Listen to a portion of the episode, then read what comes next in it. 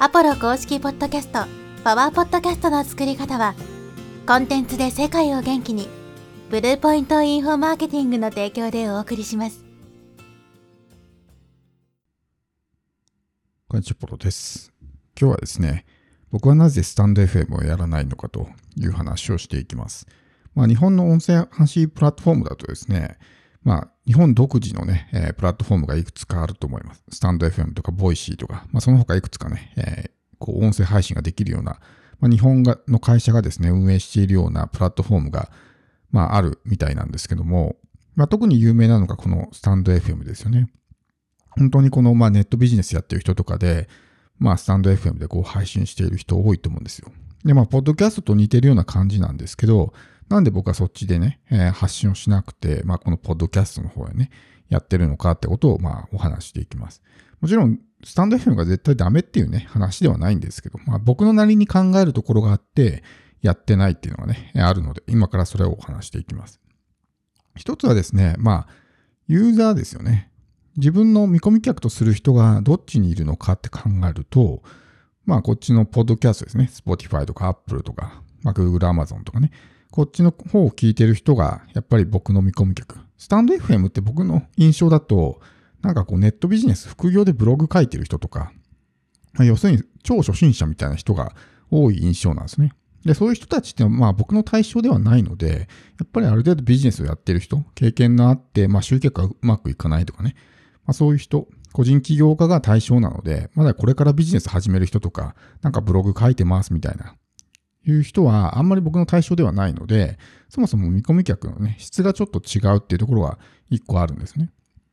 あとはまあアプリの問題もあって、例えばこのポッドキャストだと、Spotify とか Apple とか Google とか、まあそういったアプリで配信できますよね。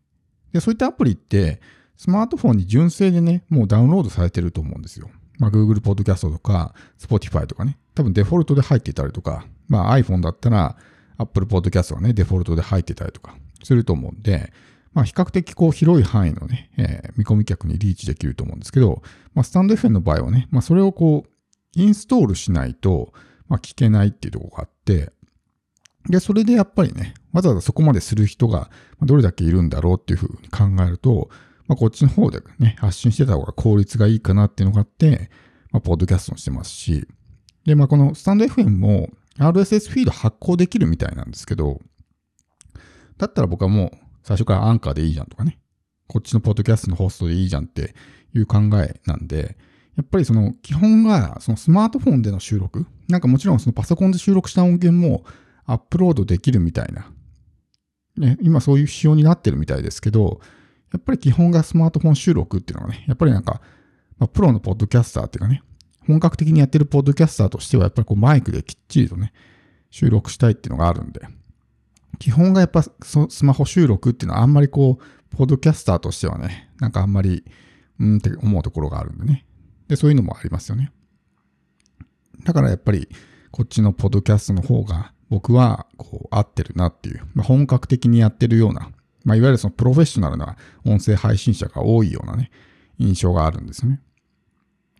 で、まあその他にもいろいろあって、まあ僕自身は使ってないんで、こう聞いた情報とか、コミュニティの人から聞いた情報とか、まあいろいろね、そういうところを参考にしながら、ちょっと軽く覗いてみたりはしたんですけど、まあそういうところで得た情報だと、やっぱりこう、どちらかというと SNS 要素が強いとかね、っていうような側面があるみたいなんですよ。投稿が流れちゃったりとか、あと一番ネックなのはですね、いいねとかコメントがつくっていうところがあるんですね。で、このポッドキャスト、Spotify とか Apple とかね、そういったところって、いいねとかコメントがないじゃないですか。このチャンネルに対するレビューとかはね、なんか星をつけることができたりとかできますけど、まあ、せいぜいそれぐらいですよ。で、このいいねコメントがない方がいいっていうのは、こう、いちいち、なんていうんですかね、例えば、まあ、すごい、なんていうんですか、失礼な話なんですけど、コメントとかついてやっぱりこう無視できないじゃないですか。返さないとやっぱり相手に失礼になるし、ね、せっかくコメントつけてくれたからには返信したいと思うんで、あまりにもそういうコメントとかリアクションが多すぎると、それにこう手を取られてしまう。逆にこういうポッドキャストはそういうリアクションがないから、ただ淡々とね、黙々と発信してるだけでいいんで、余計なことにこう手を取られなくて済むっていうのがね、自分の中であるわけですね。あとはまあこう反応を必要以上に気にしすぎてしまう人とかっていうのは、やっぱりそういった媒体をね、こう、反応に一喜一憂してしまったりとかありますし、あとやっぱりまあ、どこの媒体でも同じようなことあると思うんですけど、まあ自分にフォローバック目当てでフォローしてきたりとか、コメント返し目当てでコメントつけてきたりとかね。っていう、別にこっちに興味あるわけじゃないけど、相手がただね、えー、自分のフォロワーとかコメントとかいいねを増やしたいから、そういう反応してきてるみたいな人も入ってきた場合、もう単純に時間の無駄になってしまうわけですね。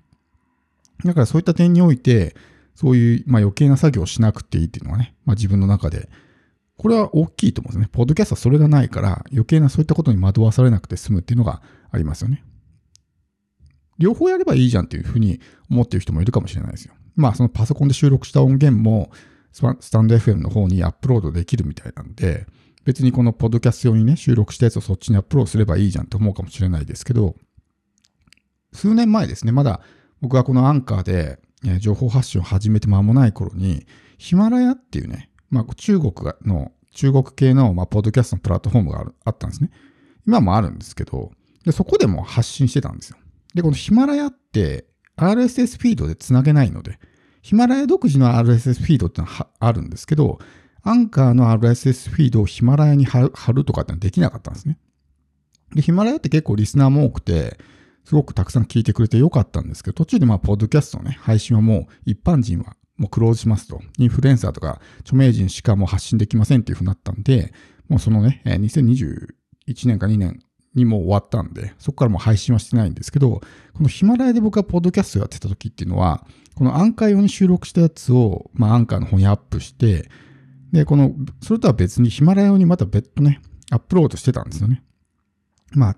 手間が倍になるわけですよ。これ結構大変で、ヒマラヤの方がね、こう、アップロードが遅れたりとか、アップロード忘れてしまったりとかっていうのがあったんで、まあ、それと同じような形になってしまうわけですね。このポッドキャストとスタンド FM っていうのを並行してやってしまうと、すごく手間が増えるし、まあ、と時にね、こう、アップロード忘れてしまったりとか、っていうことがあるんで、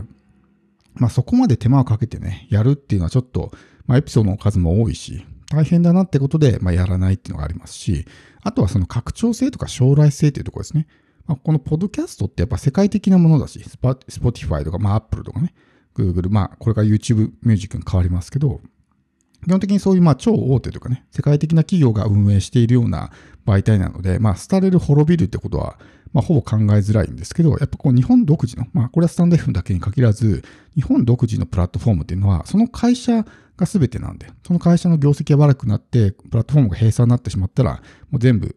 終わりみたいなね、感じになってしまったりとか、っていうところがあるんで、仮にこのポッドキャストで、じゃあ例えば Spotify がダメになっても、ポッドキャストっていう仕組み自体は生きてるんで、RSS フィード貼って、じゃあ別のプラットフォーム、新しいそのポッドキャストアプリに配信できるようにしとけば、別に完全にそのね、ポッドキャストっていう仕組み自体が滅びることはないので、なのでそういった心配もないと思うんですけど、だけどそういうまあ、別個のね、個々のそういうプラットフォームが独自に運営しているような媒体っていうのは、その会社がね、クローズしてしまったりとか、もう運営をやめてしまったらもう全て終わるっていうところがあるんで。だか